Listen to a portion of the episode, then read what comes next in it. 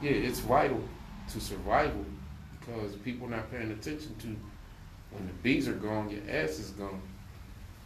No bees, no you, no me. It's this a done deal. Welcome to the Gardeners Report, a Pittsburgh based podcast where we dig into stories about gardeners to explore the work they do and the impact it has on our environment and community. This episode, we hear from Lewis Johnson, who is a Pittsburgh resident living in Mount Oliver.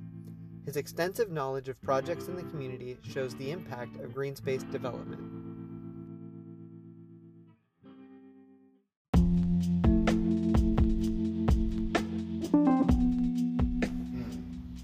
Who am I? I'm Lewis Johnson. I am a father, dedicated, definitely girl dad, bona fide. I am a neighborhood pro advocate. I am a mentor for the Coalition for Father and Families. Uh, also the president. Um, founder of the Hilltop Coalition for Fathers and Families. And I'm part of DECA.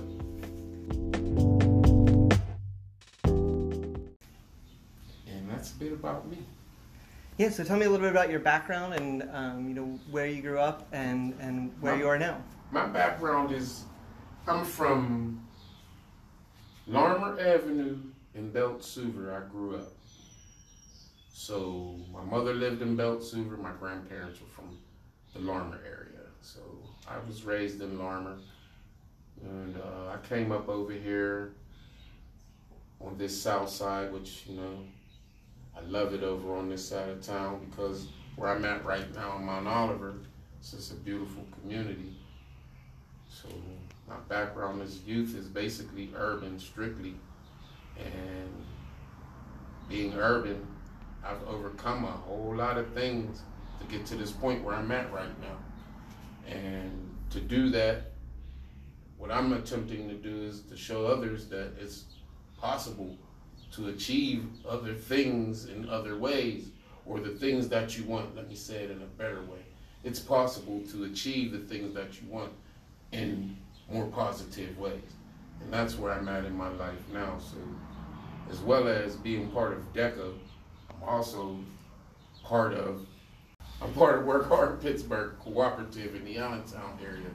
And it is why one of the most positive things I've ever experienced in my life because it's a collaborative of people.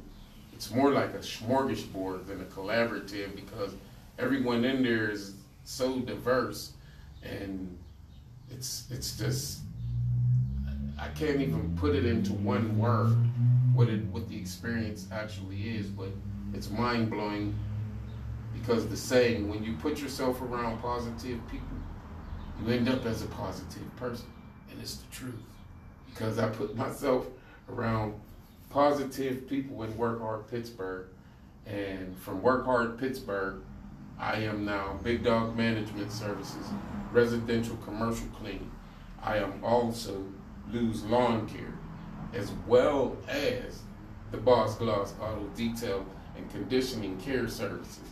All of this came, yes, all of this came about is becoming part of Work Hard Pittsburgh and the DECA experience. And I'm not looking back, man. I'm not back because, like I said, I'm gonna reiterate it.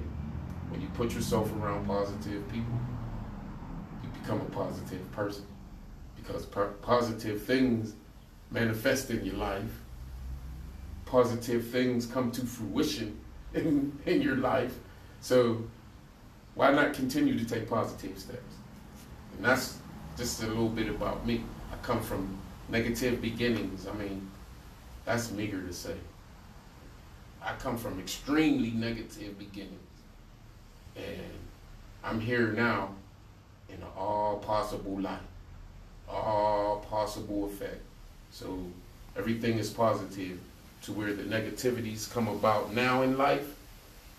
I can look at some positive people and say, uh, can you help me figure this out? Whereas when I was in the negative part of my life, I didn't have anyone to do that.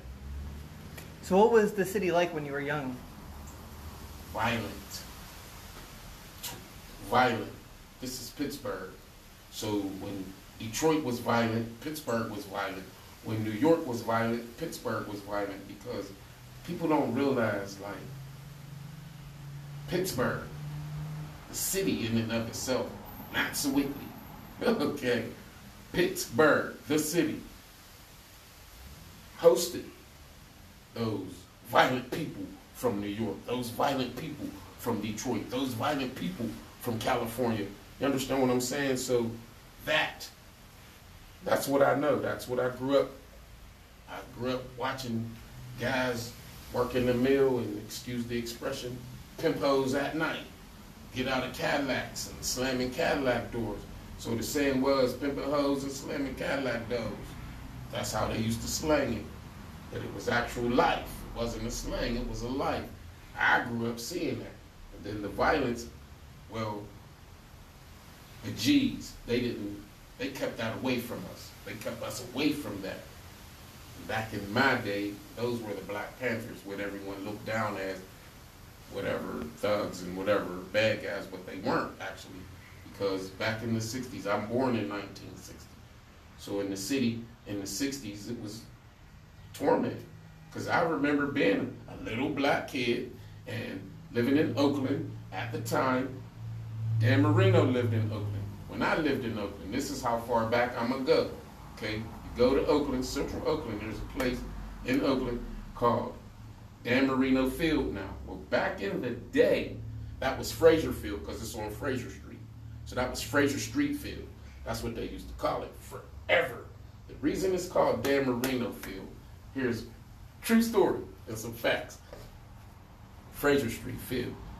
Dan Marino's dad supported and sponsored all the sports that Frazier Street boys wanted to play. But it was only two sports baseball and football. Dan Marino could have been a two sport player. Okay. Pitcher for the baseball team and quarterback for the football team. We used to chase Daddy Marino home every day because we couldn't be the quarterback. It was just his dad's rules. Nobody's going quarterback but Danny. Period. We wanted to be quarterback too. But nah, it ain't happening. You be quarterback, then I take the whole thing away. But true story. So back in them days, it was like, you know, a lot of folks wasn't eating. Panthers made sure the kids had food. We'd be on the way to school. You, did you eat? Know, come on through here. Go through here real quick. So you had to get up early. If you, you know, if you was poor, you got up early and you went down here to the little house and walked through. You got a little meal real quick, sat down, ate, boom, boom, boom. Was on your way to school. Somebody walking five, ten kids to school, and that's what it was. You come home from school. If you didn't have food in your, go down to that little house. You got fed. You need needed shoes on your on your feet, and you just tell somebody. They come talk to your people, assess the situation. Man, they.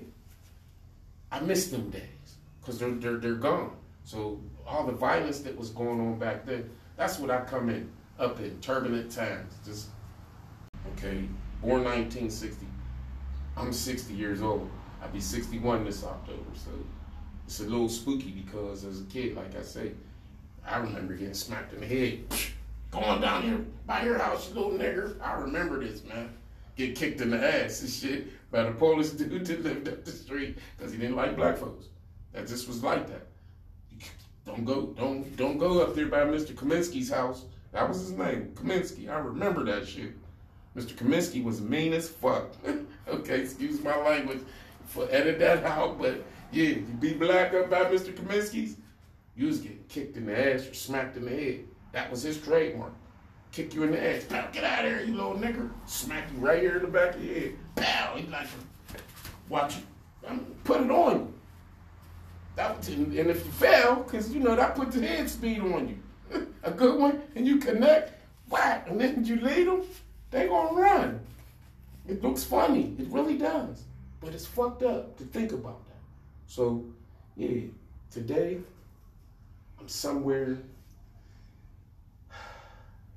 and that felt good to take a breath. This is mad. This is quiet. This I learned about heaven. I don't gotta die. Literally, like breathe no more than man. This is my little piece of it right here. Turn my fans on. Get cold. Get a little hot up in this piece. Man, turn the fans on. You know what I mean? Cool off. Have cool beverage. You No. hey. And look at the. This is what I do, Anthony. I sit back and I watch the birds. I literally watch the birds.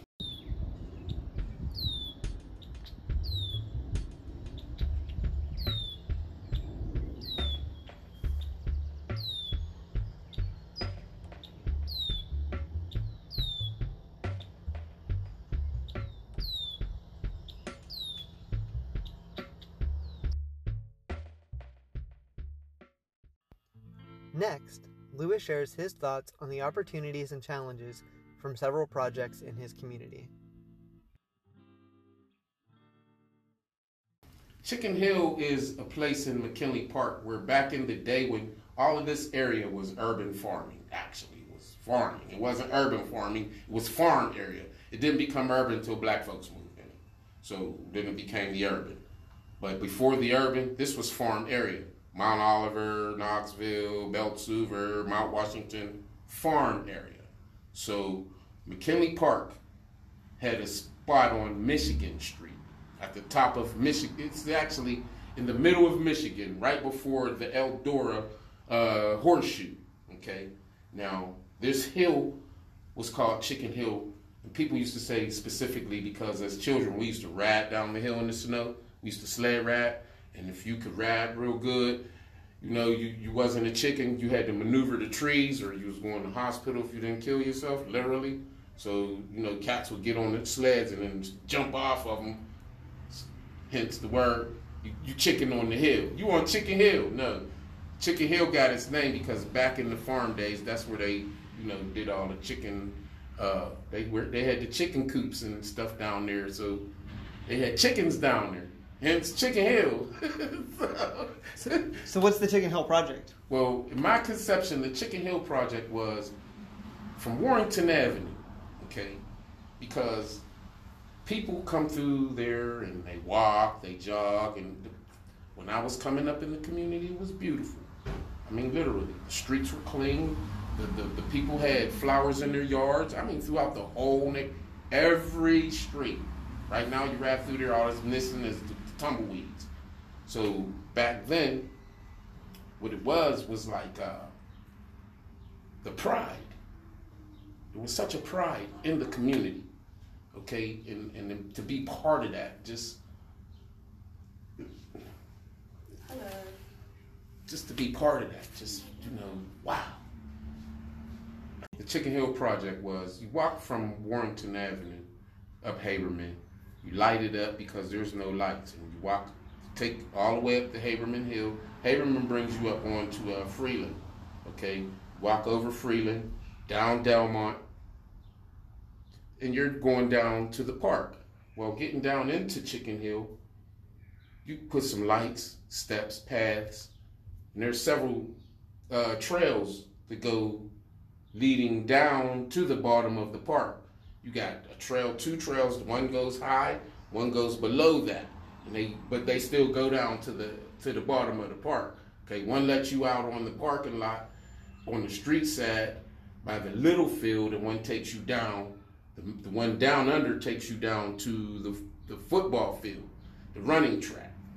So they have another one. There's three trails that actually lead you down to the tennis courts because one takes you all the way around and brings you down. One brings you down windy, and then the third one brings you straight down. But that's where they're putting the water reserve or something. So they're cutting that trail out. But my my idea was to put lights on that trail, leading down to the the basketball. I mean the uh, tennis courts and whatnot, and do a water slide sort of thing for like summertime. Have fun, you know do a cement water slide. Nothing fancy, but do a water slide. Boom. Goes all the way down, you know, like a little thrill ride. Okay, so some like some little adventure in the park. And then once you you know got down there, you, you have benches and seats and and things of that nature to uh, to experience and be you know part of you know the beautifulness this and what's happened since the Larmer Beltzhoover basically never came to fruition on the south side. Um, it's it's it's ugly because the, the, the lack of unity. It's it's or, or, or unified unity, if that makes sense. Because there's a lot of unity, but it's cliquish. I mean, whatever you want to call it, tailor made, nepotized. I don't know, but it's to me, I call it a clique. If you're not part of the clique, then you're not in it. So there's a lot of that going on where it needs to be. All of those cliques need to come together and be one thing. I mean, I call it the table, the table tipping thing. Okay, we're all up under the table, and all the resources are on the top. But here's what's happened: we're all under the table, and I say, let's tip. Go get it, Anthony, and you go get yours. I don't care if you take a little bit, you take a lot. Go get yours. But come back so you can help tip the table so he could go get some. And the thing was, we tipped the table, but people not coming back to the table.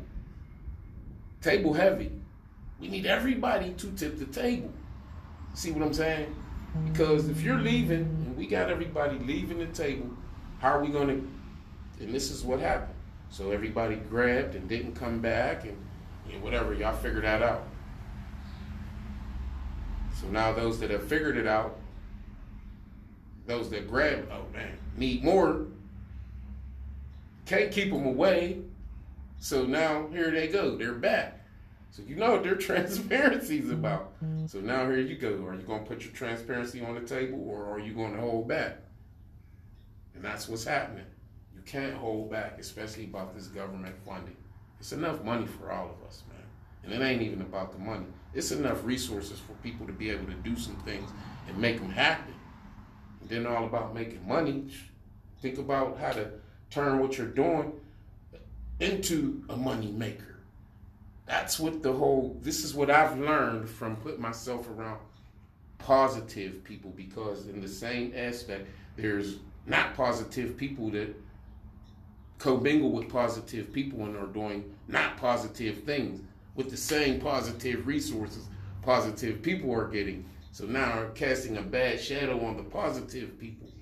You understand what I'm saying? So that is where my dilemma comes with why nothing's happening because I don't want to attach myself. I don't want to be affiliated. I don't want to taint what I'm attempting to be for the next family, the next father, the next uncle trying to look out for his sister's kids, the next grandfather. That, you understand what I'm saying? This is yeah. I'm not trying to do that, and it just that's why I don't have nothing right now because I don't play by those rules. So I got a big turd on my head right now. And that's why Larmer has not, Beltzhoover has not tied a knot because the South Side is a hub for everything in the city. The hub of the city because you're five minutes from town, literally by driving. Okay, you're 10 minutes walking at a quick pace, literally.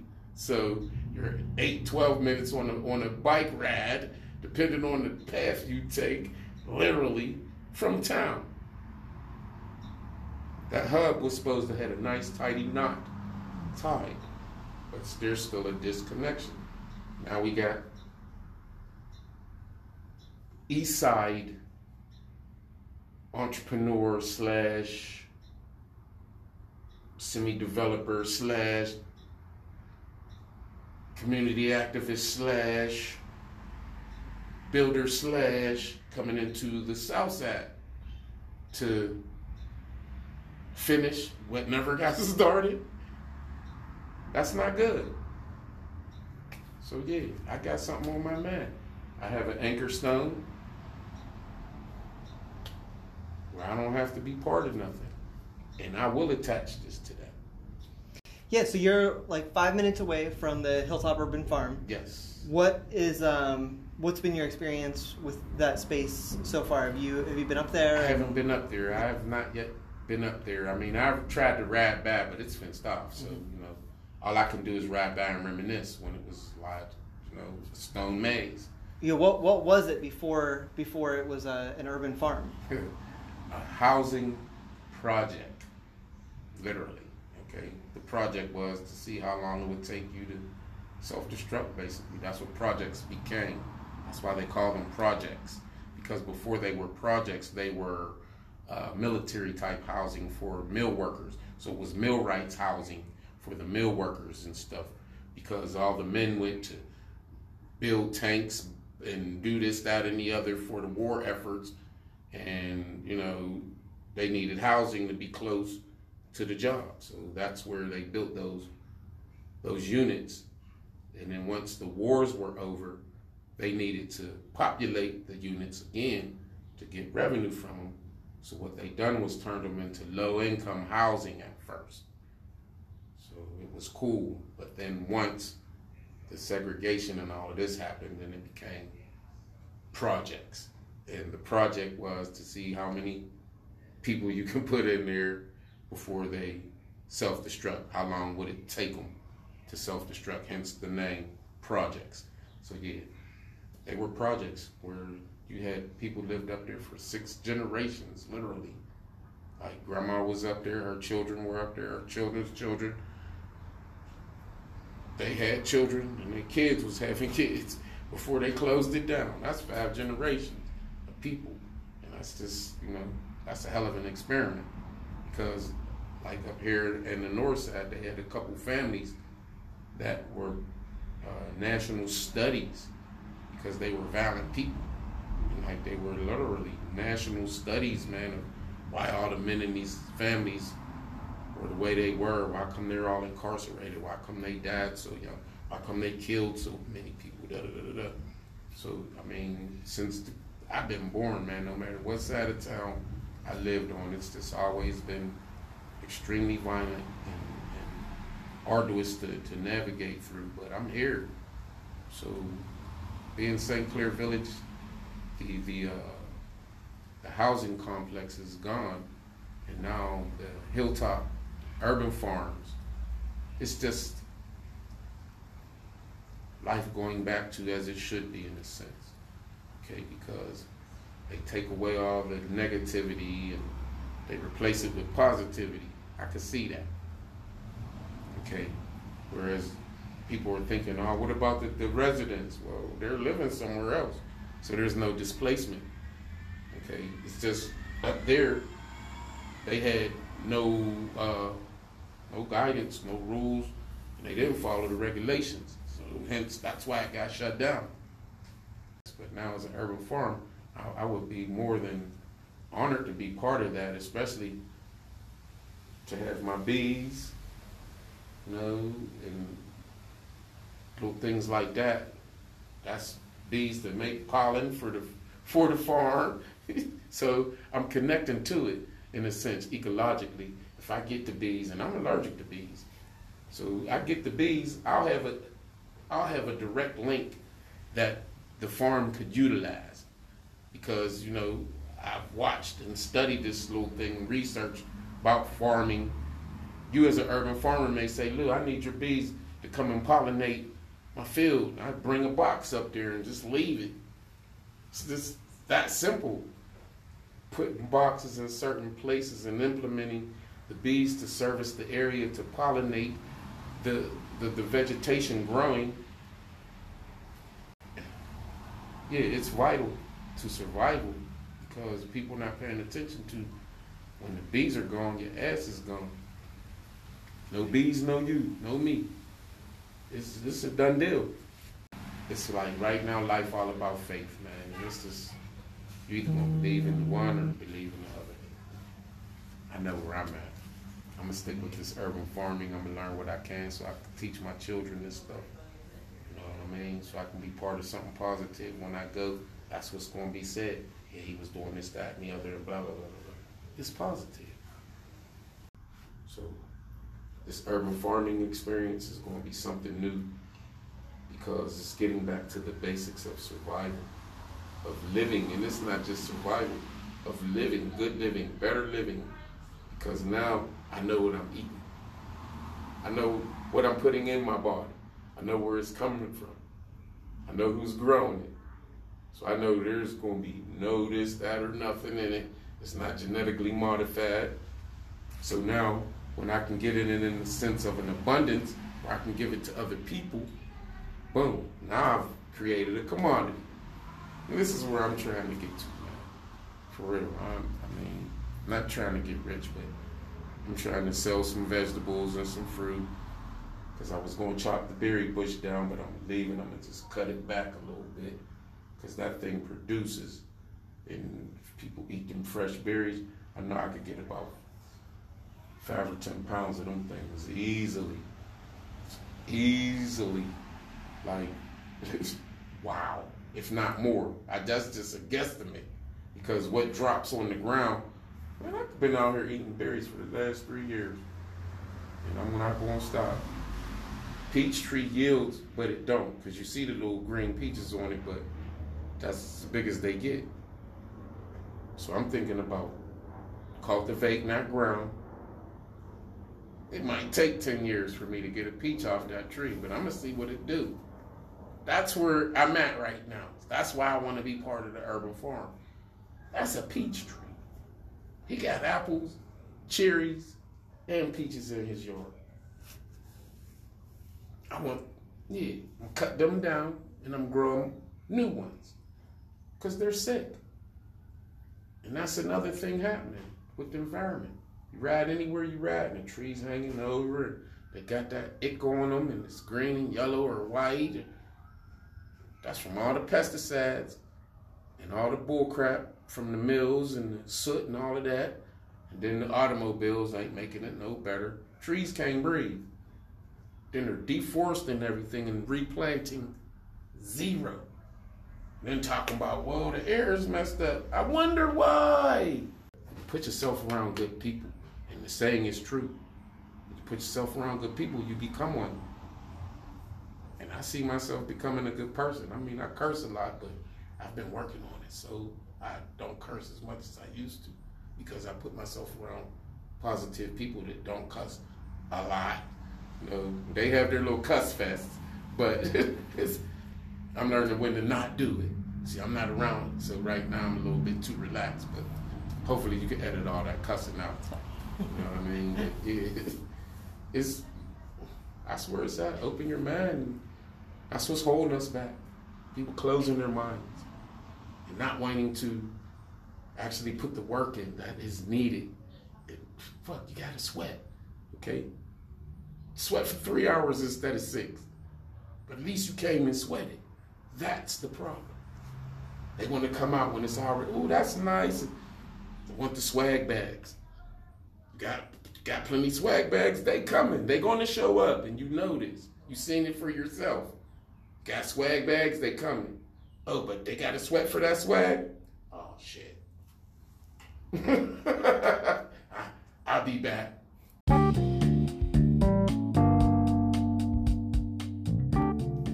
The Gardeners Report podcast is produced by the Pittsburgh Gardeners Report. Find us online at gardenersreport.com to learn about soil, plants, recipes, and the people who make our world better through gardening. I am your host for today, Anthony Stewart. Thank you for joining, and we hope to see you in the garden.